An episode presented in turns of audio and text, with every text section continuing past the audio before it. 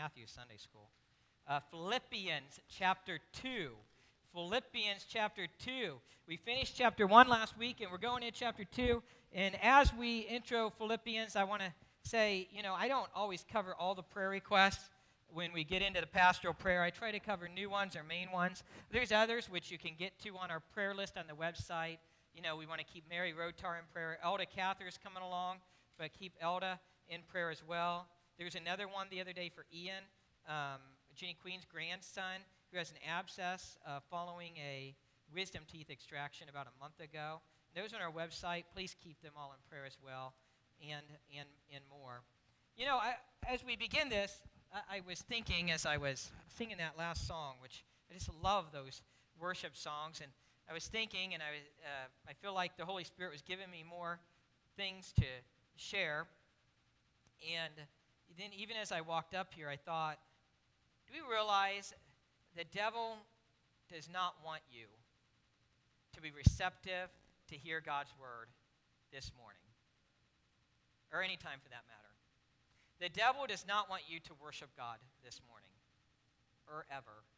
The devil wants to get in the way of God's work. And the devil and his minions and, and, and, and even just sin nature itself wants to prevent you from hearing from God.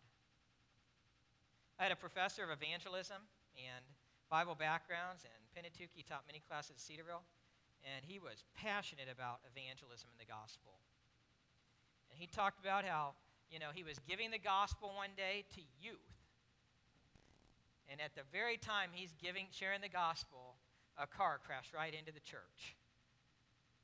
Now, I don't believe in coincidence. This past week, it was actually pretty cool. Um, there was some type of an electrical surge or something that happened at the beginning of our VBS. I think that was Wednesday morning. And Wendy is talking to the kids about how God loves them. At that very point, we hear some loud noises and the lights flicker at the church.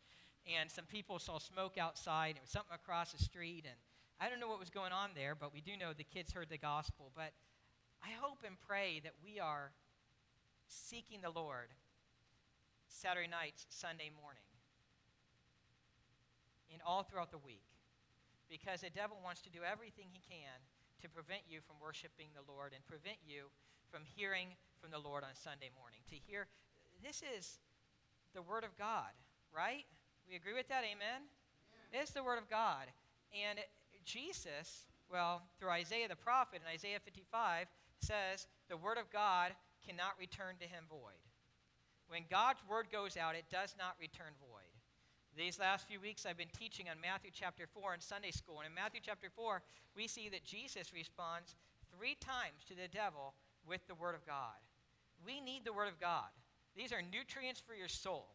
And we need prayer, and we need to be connected to the vine. Jesus is the true vine you can look up John 15. And so that's a little exhortation as we begin. And I'm going to come back to the idea of nutrients for your soul in a couple moments. But what's the secret to a great life?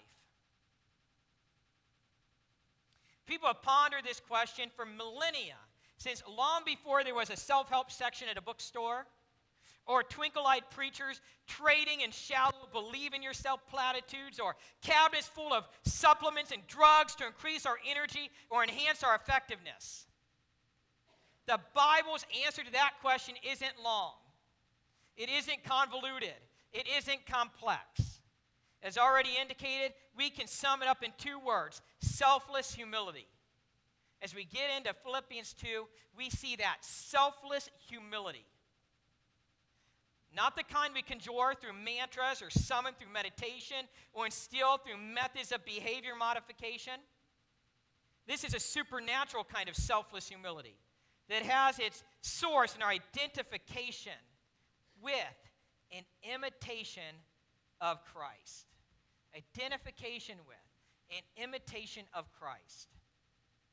It results in love, fellowship, affection, compassion, unity, service, and joy. Of all the virtues Christ embodied, selfless humility seems to sum up well his overall character. Selfless humility.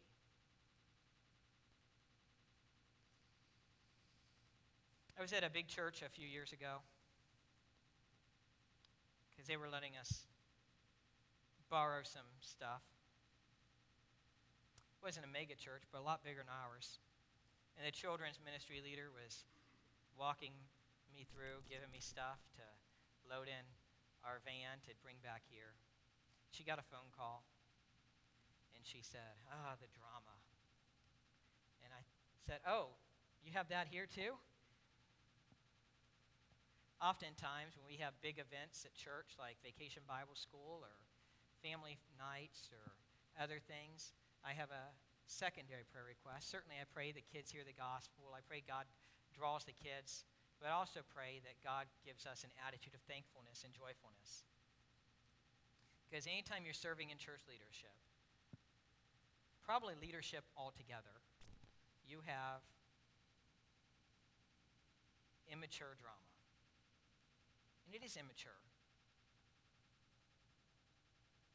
And so I want to ask you right now as we begin, regardless of your age, have you ever thought about finishing well? Some of the Puritan writers, going back to the 1600s, they wrote such great stuff. Talked about suffering well for Jesus, holy dying, holy dying, finishing well. Tim Keller would write about finishing well, and he he really did finish well from what I've read, and he just died of pancreatic cancer a few months back. But if you thought about finishing well, that regardless of your age, you want to put a stake in the ground that you want God to use you all your days. And you want selfless humility up until the end. Chuck Swindoll is something like 88 years old, still preaching, still pastoring the church. He says he's not retiring. It's not, he doesn't really believe in that. I'm I'm sure they do have a transition plan for when God does call him home, but finishing well. And finishing well with a selfless, humble attitude. That's what we see today selfless humility. A flight attendant one day wanted to go on a trip, and she received a seat that was available in first class. At no cost to her, she was able to fly to Europe. An emergency occurred on the airplane that made it so that they were in need of another flight attendant. She raised her hand and let them know she was a flight attendant. And even though she was on vacation taking a trip to Europe, she would be glad to serve as the additional help that was needed. She was not serving to get to Europe. That had already been taken care of, right? She already had the free trip to Europe. Now she was serving just to help out, just to help out. It was part of the package of being a flight attendant for the airline that she had free airfare to Europe. But she had no problem serving on the airplane either because she was just so grateful for the benefit to be able to ride to Europe at no cost to her that service was a joy, not a complaint. She was so grateful of the benefit of being able to go to Europe for free that she was just grateful and glad and joyful. And she thought, yeah, I'll help out. I'll be a flight attendant for this trip. It is unfortunate today that many people are serving Christ in order to earn brownie points to make sure they are saved, rather than serving Christ out of the overwhelming joy of the free ride. We all have a free ride to heaven. We can serve Christ out of that overwhelming joy and gratitude and thankfulness for the free ride to heaven. God wants your service not as a validation for your salvation, He wants your service out of your joy for the assurance of salvation. Paul continues this theme of unity in Philippians 2 1 through 4. And Paul urges the Philippians to be united, thinking of others as more important than ourselves, and serving one another. As we get to Philippians 2 1 through 4, Philippians 2 verses 3 and 4 are some of my favorite life verses in the Bible. And they're so countercultural to the Greco Roman world of Paul's days, but also of our world today. United. Be united, thinking of others first. So look at Philippians 2 1. This is the experience that leads to unity. In verse 1, it says, So if there's any encouragement in Christ, any comfort from love, any participation in the Spirit, any affection and sympathy, and we're just going to leave that at that for now put an ellipsis at the end. Uh, you know, so if we have encouragement in Christ, if we have comfort from His love, if we have participation in the Spirit, and I think that's the Holy Spirit, if we have affection and sympathy, and He's going to continue from that point, He's picking up from where He left off, though. Context is really important. He's picking up, he's continuing from the previous chapter. In the previous verses, Paul was writing about suffering for Christ. Paul was writing about how it's a privilege to be able to suffer for Christ. We talked about that last week. And now Paul writes about, continues that theme. In the same context of him talking about suffering for Christ, he's talking about, in the previous verses, unity. Unity. And now he says, so if, so if, and, and it's interesting because that so if could be translated uh, since or because of. And we're going to come back to that in a minute, but it, it would be more of since there is encouragement in Christ, or because there is encouragement in Christ. Since or because there is encouragement of Christ. So instead of the if there's encouragement in Christ, it'd be since or because of encouragement in Christ. Here's the thing Jesus changes us. If you're filling in blanks in your bulletin, that's the first. Jesus changes us. Jesus changes the way we act toward one another. Jesus changes our responses so that regardless of how one, someone talks to us, we can still respond with a love and grace and joyfulness and thankfulness and gratitude. And that's what Paul is getting into right now. So, again, if could be translated as since or because of, it'd be like this because of the encouragement in Christ. Since or because there is encouragement in Christ. Since or because there is comfort from love. Since or because there is participation in the Spirit. Since or because there is affection. Since or because there is sympathy. And he continues from there. Jesus changes us. In Christ, we can have encouragement. That's your next, that's your next blank. This means that we are emboldened. Encourage means uh, an act of emboldening another in belief or course of action. An act of emboldening another in belief. That's encouragement. Encouragement is from the Greek word that means to come alongside and help, counsel, exhort. Jesus does that for us through the Holy Spirit. Are we leaning on Jesus through the Holy Spirit as Christians? Remember the pre- context. Paul is in prison writing about suffering for Jesus, and he's exhorting them, they get to suffer for Jesus as well. And he tells them, You have encouragement from the Spirit. You're not alone as a Christian. We cannot live the Christian life on our own. We can if we stay complacent. If you want to stay complacent, and if you want to stay as a baby Christian all your days, you can, you can do that on your own. But if you want to grow up in Him, grow in maturity, accept the challenge that Jesus wants, to, wants you to, to, to do with your life. You want to go in the deep waters of faith. You want to be a witness to your friends and family and loved ones. You want to share the gospel. You want to, to, to, to suffer well for Jesus, to, to live well for Jesus, you want to finish well for Jesus, you can't do that on your own. We have to stay connected to Jesus. Jesus is the true vine. See that in John 15. And you have to stay connected to him through your church family, through prayer partners, accountability partners, through time in the Word. We need our time in the Word. I'm going to come back to that. We need fasting.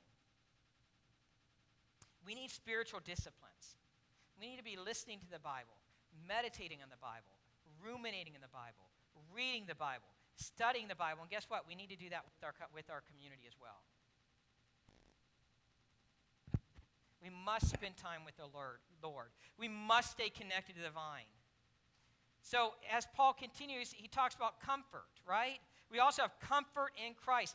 Comfort means to be consoled or encouraged. It, it, it, is, it is translated as consolation in the NASB, and I like that. If there's any consolation, consolation. And John MacArthur shares the Greek word translated comfort or consolation portrays the Lord coming close in whispering words of gentle cheer or tender counsel in a believer's ear. Do you ever think about that? So, if there's any encouragement in Christ, any comfort, any consolation from love, you ever think that's the idea of Jesus through the Holy Spirit whispering words of consolation in your ear? Imagine you're going through a difficult meeting. Maybe it's with family, a difficult time, maybe in the hospital, maybe in a nursing home. And imagine Jesus through the Holy Spirit whispering words in your ear. You got this. You're not alone. I am with you always to the end of the age.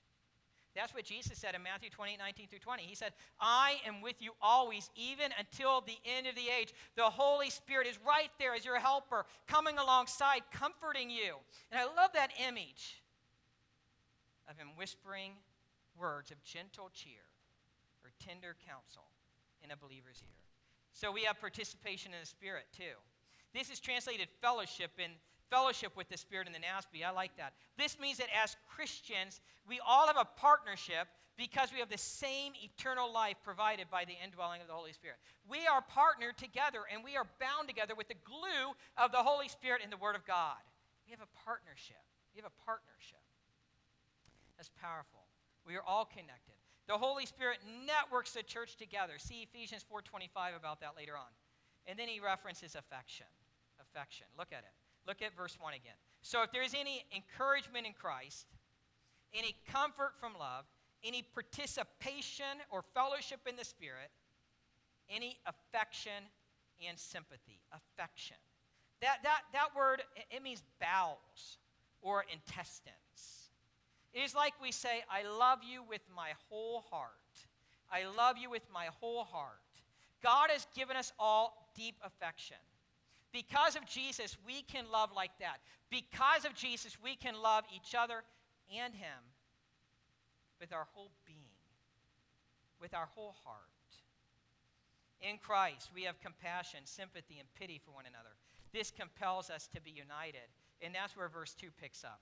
Be of the same mind. Look at verse 2. So, I'm going to put them together though. So, if or since there is encouragement in Christ, comfort from love, participation in the Spirit, affection and sympathy. Then, verse 2, Paul says, Complete my joy by being of the same mind, having the same love, being in full accord and of one mind. And there's three blanks there for your bulletin if you're following along in the blanks. Complete my joy by being of the same mind having the same love, being in full accord in one mind. So Paul's written about the conditionals, and now he picks up on that. Hopefully, they have encouragement from Christ. And same thing with us. Hopefully, they have comfort from his love. And same thing with us.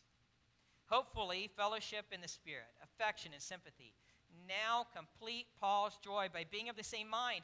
Paul goes through great detail to show what he means. What does it mean to be of the same mind? It means unity and self sacrifice. We're going to continue with that.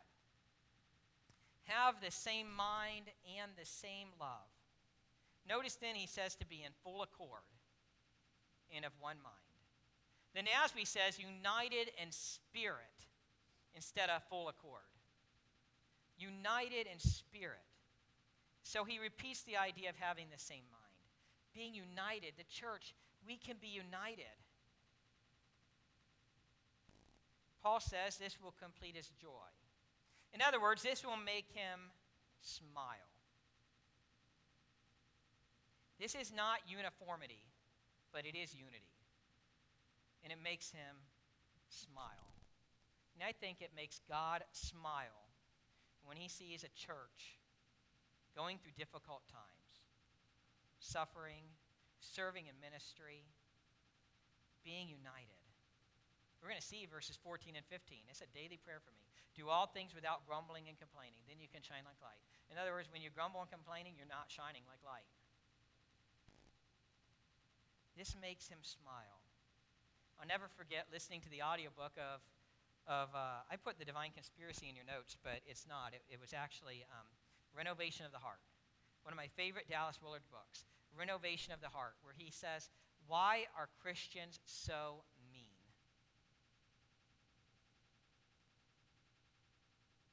And he says, Because they always have to be right.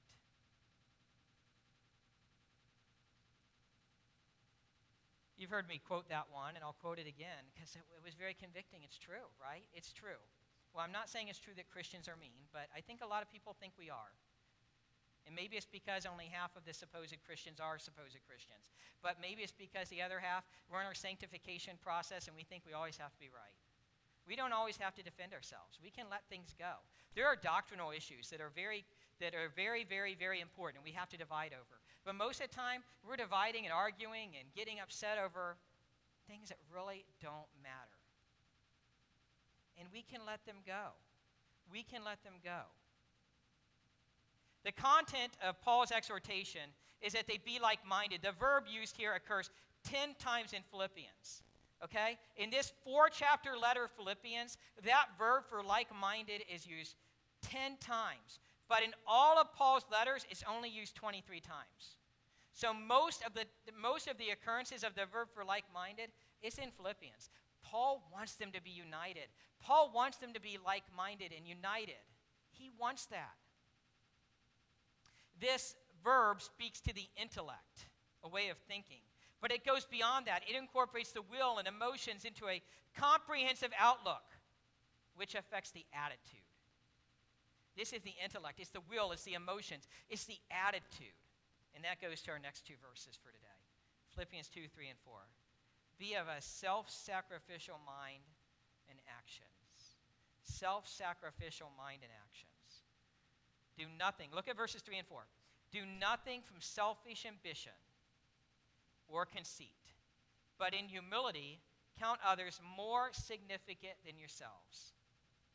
Let each of you look not only to his own interest, but also to the interests of others. Do nothing from selfish ambition. Nothing, no thing. No things from selfish ambition or conceit. But in humility, count others more significant than yourselves. Let each of you look not only to his own interest, but also to the interest of others. So he has exhorted them to be united and have the same mind. He's exhorted them about their encouragement in Christ, the affection and the unity of the Spirit. And now he gives real, concrete actions. And these will lead directly to verses 5 through 11. He gives these this exhortation and then he gives the example of Jesus. And I love that example. We're going to get in that next week. Jesus set aside his heavenly home, his heavenly abode, came down in total humility, lived a life totally, completely holy for us, and died even on the cross for our sins and rose again. That's the ultimate example of humility. And then later, he's going to give an example of Timothy and Epaphroditus, who also did that, not to the extent of Jesus. No one has to the extent of Jesus, right? But Timothy and Epaphroditus, who also were self sacrificial. These verses flow directly together. So he says, Do nothing from selfish ambition. We don't want our ambition to be selfish. Listen, ambition is okay. I remember listening to a Chuck Swindoll message when he said, Do you ever pray to be successful? It's okay to pray for success. If God has called you to do something, we should want to be successful, right? If God has called us to do something, that's a good thing. Ambition is okay. Selfish ambition is not okay. We have to fight that all of our days. He says, do nothing from conceit. Conceit means empty pride and is only used here in the Greek. Empty pride is only used here in the Greek. No empty conceit is one word in the Greek. No empty conceit is one word in the Greek. And it really means to have a highly exaggerated view of oneself. We're not to have a highly exaggerated view of oneself. And this is hard to translate because Romans and Greeks put nothing on humility. It is possible that Paul coined this word. Roman, to, to be humble in today's world, is even in the secular world looked upon as a good thing. Not in the first century world. Humility was not a good thing in the first century. So it's possible that Paul coined that word. And this idea of doing nothing from selfish ambition or vain conceit is the opposite of Paul's opponents. In Philippians 1 15 through 17, his opponents were sharing the gospel for selfish reasons. Instead of selfishness and conceit, we should have humility of mind. Humility of mind. Can we have humility in our thinking? It does begin with our thinking. It begins with our mindset. Notice that verse 3 is the mindset and verse 4 is the action. Verse 3 is the mindset, verse 4 is the action. Count others more significant than yourselves. That's a mindset. It's a mindset. It, I, the NIV says, consider others better than yourselves. I don't really like that because if somebody is the best mechanic, he should not let he should not think it's self-sacrificing to let me work on his car. I mean, it'd be foolish for any of you to let me work on your car. I would just tell you, don't let me work on your car. That is not a smart thing to do. If you're the best mechanic, you should you can know you're the best mechanic in the shop and you can do the work. Don't let somebody, uh, you know, who's not as good do that. No, this is about your mindset of, of how much you value. You can be the best mechanic, but you can still realize that doesn't make your value of a being better than someone else. You're not more valuable. We are all created in the image of God. And then verse 4 look not only to your own interest, but also the interests of others. It begins with the mindset. Consider others more important, consider others more valuable than yourselves. By the way, this applies so. When we're in an argument with our spouse, not that that ever happens with you, uh, but it does with us. And you're in an argument with your spouse or, or a friend or a coworker or children or grandchildren, we can have the mindset how can I be self sacrificing right now? How can I think of them as more important? I'm not better than my spouse. No, no, no. We need to have a humble mindset. Then we look out for their, their interest first. So, how can I look out for my wife's interest? Be, wife, not wives. Uh, wife's interest first. How can I look out for my children's interest first? How can I look out for those that I serve first? You know, though, look at it. It says here, look not only to your own interest, but also the interests of others. Look not only. We do have to look out for our own interests as well. This doesn't mean that we don't eat so that the family has more. We still need to eat. We still do need to take care of ourselves. You know, it's like when you go on the airplane. Diane was a flight attendant. She can probably tell more about this. You go on the airplane, they give that little speech. They say, uh, if there's an event and the air masks come down, and if you have a child, put the oxygen mask on yourself and then on your children. I was in an airplane once, and they said, unless you don't love your children, then you can put it on your face first. You know, you do have to take care of yourself. You do have to take care of your own needs. You definitely have to do that. But he says, look not only upon your interest, but also to the interests of others. Psychiatrist Dr. Karl Menninger was reportedly asked what he would do if he knew that he was on the verge of a nervous breakdown. What would he do if he knew he was on the verge of a nervous breakdown? His reply I'd go out, find somebody in need, and help him. He's a psychiatrist. I have uh, for you. I was going to put it on the screen, but I don't have it on the screen. But it is in the handout if you get it of the sermon. Um, it's also on my blog later on. It'll be linked to the YouTube for the, for the service and my podcast. The contrast between a helper and a servant. A helper helps others when it is convenient. A servant serves others even when it is inconvenient. A helper helps people that he or she likes. A servant serves even people that he or she dislikes. A helper helps when he or she enjoys the work. A servant serves even when he or she dislikes the work. A helper helps with a view to obtaining personal satisfaction. A servant serves even when he or she receives no personal satisfaction. A helper helps with an attitude of assisting another. A servant serves with an attitude of enabling another. I love that breakdown. Let's make some applications and review. And then I have a story. Jesus comes alongside and helps us through the Holy Spirit. Are we allowing the Holy Spirit to help us in this life? We stay tune, we stay in tune with the Holy Spirit in tune. Remember those old radios? You got to turn the dial and get it in tune. Or there's black and white TVs where you could turn the dial and you could even hit it at the side. I'm younger than you, but I remember those. You could like get it, you know, so it's not fuzzy, you know. We stay in tune with the Holy Spirit through these spiritual disciplines. And some of them are individual that we do in our own life, and some of them are in community with the body of Christ. And without these spiritual disciplines, we're not in tune. Without these spiritual disciplines, we're not really connected to the vine. Jesus is the vine. We stay connected through time in the Word. And once a week on Sunday just is not enough. And I have an illustration about this, with, which, which some of you might identify with. So, I started something three weeks ago. Um, it's called MyFitnessPal. It's an app, and you can track your calories, track your exercise. It can help you with keto and things like that. And so, as I realized that, I realized, wow, I've been eating a lot of calories the last several years. I, I don't look at that. I just think, well, I run so I can eat. So, but it's not enough. So I've decided I want to lose the weight I lost when I when I started running. So I started trying to deprive myself of things that I like, you know, like chocolate chip cookies and pie and everything that's good in the world. I'm depriving myself of. I'm trying to at least. But at the same time, I'm trying to increase my running.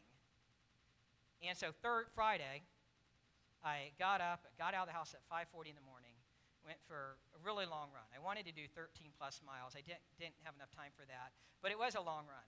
And then we finished VBS stuff, and I leave here, and I thought I'm going to go run again. So I did that. And I also can then cut the grass because there was a heat advisory. I thought it'd be cool to cut the grass. And um, just to prove that I could do it. And I was not eating many calories. And I'm here all night Friday night with all of you others, which I'm so grateful, helping. And I only ate like 1,200 calories on Friday. And yesterday, I was depleted. And I realized, which I already knew in my head, you're not supposed to do that. See, they say like carbs, some of you can correct me on this later, I might get it partially wrong. Carbs give you energy. You need those calories. And when you don't have them, you're running on fumes, or you're jogging on fumes, or you're walking on fumes, or you're doing other things on fumes. You, you, you do need substance in your life. I mean, what if you only ate once a week and still chose to live normal, you know, live a, a, a, physical life? It wouldn't work. You can't do that. It's the same thing with Christianity. You need to stay in tune with God. You need to stay in tune with Jesus. And to stay in tune with Jesus, you need time in the Word. You need time with your church family. You need a small group. We're, we're going to start small groups, but our Sunday school classes currently are like small groups. You need to be with the body of Christ. We, our Wednesday night Bible study begins again this Wednesday. You, you, you need these times of corporate worship. But in your own life, you really need the Word of God. And I read through the Bible, Old and New Testament, every single year. And God is still showing me new things. Every day, He's showing me something new. It is so exciting and, and, and really awesome how much God shows me from His Word. And I know many of you can do, give those same testimonies.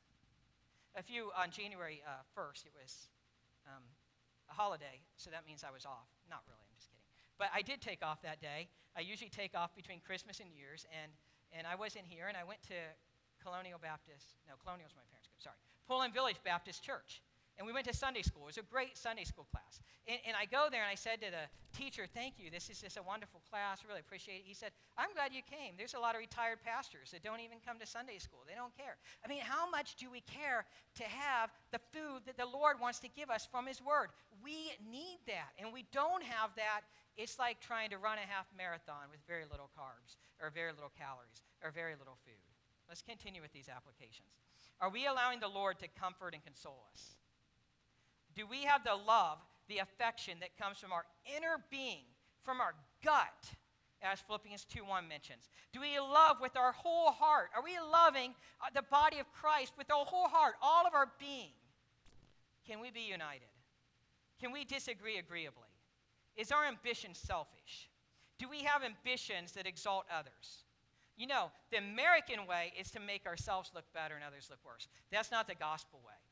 The gospel way is to think in any situation, how can I encourage another person today? How can I make them feel good even if I don't? Can we do that? How is our mindset? Do we have humility of mind? Do we consider others more significant than ourselves? Do we look out for the interests of others? Do we allow, and this is, a, this is really hard, do we allow margin in our day so that we have time to help others? If we're a type A person that goes, goes, goes, goes, goes, as I am, sometimes it's difficult to do that, but it's good. We got to allow some space in our time and our schedule so we can help others. It was a cold, blustery January night in 1973. Senator John Stennis the venerable hawkish Democrat from Mississippi, drove from Capitol Hill to his northwest Washington home. Although older, at 71 years old, he was still the powerful chairman of the Senate Armed Services Committee. At precisely 7:40 p.m., uh, Stennis parked his car and started toward his house 50 feet away. Out of the darkness jumped two young robbers, little more than kids, really. One nervously waved a 22 caliber pistol as the other relieved the senator of his personal possessions. Now we're going to shoot you anyway, one told Stennis. He did, firing twice. This Democrat, hawkish member of Congress, was shot twice. For six and a half hours, surgeons at Walter Reed Medical Center labored feverishly to repair the damage and save his life. At 9:15 that same night, another politician was driving home from the Senate. A man on the opposite end of the political spectrum, a Republican, Dove, who had clashed often and sharply with Stennis. So you have Stennis, the Democrat, who's called a hawk in surgery, being shot twice, and you have a Republican who clashed with him much and was called a dove. His name, the Dove, the Republican, Senator Mark Hatfield. The tragedy was reported over Hatfield's car radio that wintry night. Disregarding the strong differences in their convictions and pulled by a deep admiration for elderly statesmen, plus a compassion for his plight, Hatfield later admitted, I had no skills to offer, but I knew there was something I must do. And that was to go to that hospital and be nearby where I could be helpful if possible, to the family. So they differed in the Senate all the time, but he turned around his car and he goes to the hospital. There was untold confusion at the hospital as fellow senators, colleagues, and curious friends and reporters overwhelmed the hospital's telephone operators. Understaffed and disorganized, the hospital crew uh, tried their best, but they were unable to handle the calls and answer the questions. They couldn't keep up with the switchboard. Hatfield quickly scoped out the situation. He spotted an unattended switchboard. He sat down and voluntarily went to work. Much later, after recovering, John Stennis related what he heard happen next. He told the girls, Hatfield, the Republican, told the girls, I know how to work one of these, the switchboard. Let me help you out. He continued taking calls until daylight. All night long, he sat down and took calls, and he didn't give them his name. He didn't say, I'm a, I'm a senator. He didn't do anything. He just jumped in and he helped out until daylight. An exceedingly significant detail, as I just mentioned, is that he never gave anyone his name because someone would surely suspect some political connection, some ulterior motive. Hatfield finally stood up and around daylight, stretched out, stretched, put on his overcoat, and quietly introduced himself to the other operators. He said, My name is Hatfield. Happy to help out on behalf of a man I deeply respect. Their opponents in the Senate. One's a hawk, one's a dove. He said, I deeply respect, I'm happy to help out.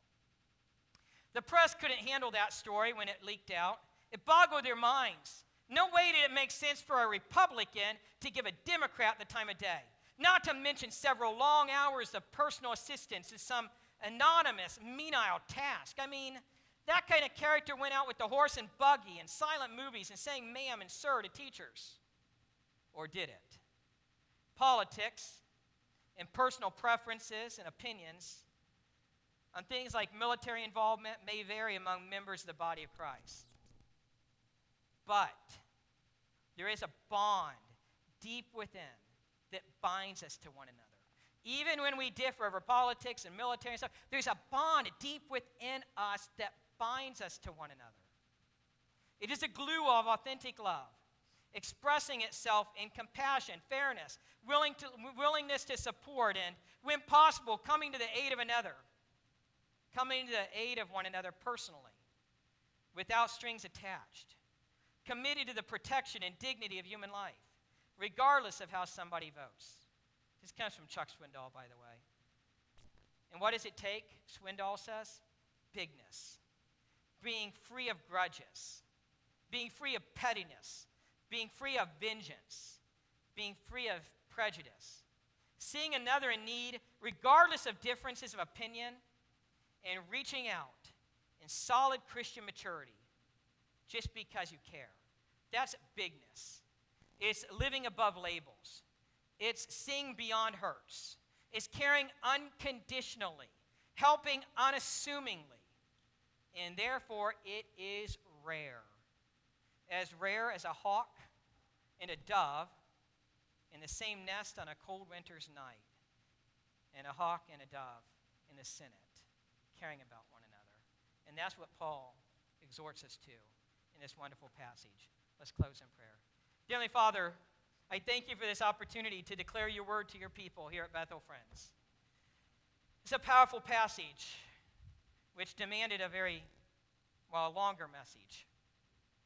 But it's a message that I think is so very, very, very necessary to each and every one of us. That we can be self sacrificing, that we can be humble, that we can look out for the needs of others, that we can consider others more important than ourselves. And we can do that because of the Holy Spirit within us. We can do that because of encouragement in Christ, comfort from His love, affection and mercy, affection and sympathy. But we cannot do that on our own. Lord Jesus, help us this week to stay close and connected to the vine, to you, the true vine. In Jesus' name, amen. Um, as they're up to